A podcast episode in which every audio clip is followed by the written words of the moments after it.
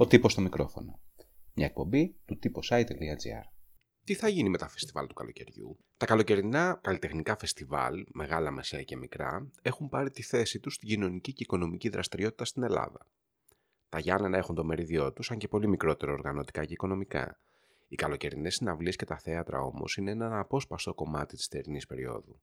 Φέτος τι θα γίνει, λέω πανδημίας; Τα μηνύματα δεν είναι ιδιαίτερα ελπιδοφόρα. Οι ενδείξεις είναι ότι ακόμα και αν τελειώσει η αυστηρή καραντίνα και οι περιορισμοί πριν την έναρξη του καλοκαιριού, η διαχείριση της κατάστασης δεν θα περιλαμβάνει συνοστισμούς σε περιορισμένους χώρους, ακόμα και υπαίθριους.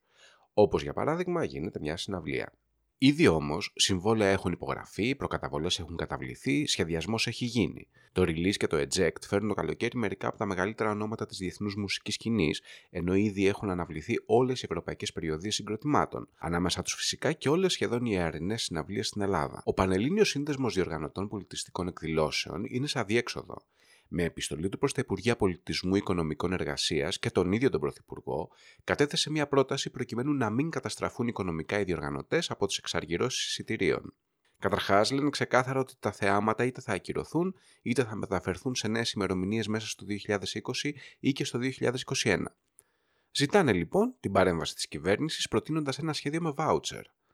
Η αξία του voucher θα ισούται με το αντίτιμο του εισιτηρίου της εκάστοτε ακυρωθή σα ή αναβληθή σα εκδήλωσης και ο κάτοχό θα μπορεί να το εξαργυρώσει για την παρακολούθηση άλλης εκδήλωσης με χρονική ισχύ έως τις 31 Δεκεμβρίου του 2021.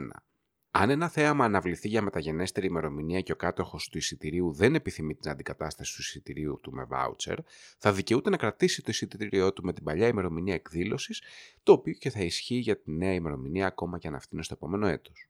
Οι διοργανωτές τονίζουν ότι αυτή η πρωτοβουλία έχει ήδη εκριθεί από τις κυβερνήσεις της Πολωνίας, του Βελγίου, της Ισπανίας και της Γερμανίας, ενώ αναμένονται σύντομα ανακοινώσεις από τα υπόλοιπα ευρωπαϊκά κράτη για τη λήψη παρόμοιων μέτρων.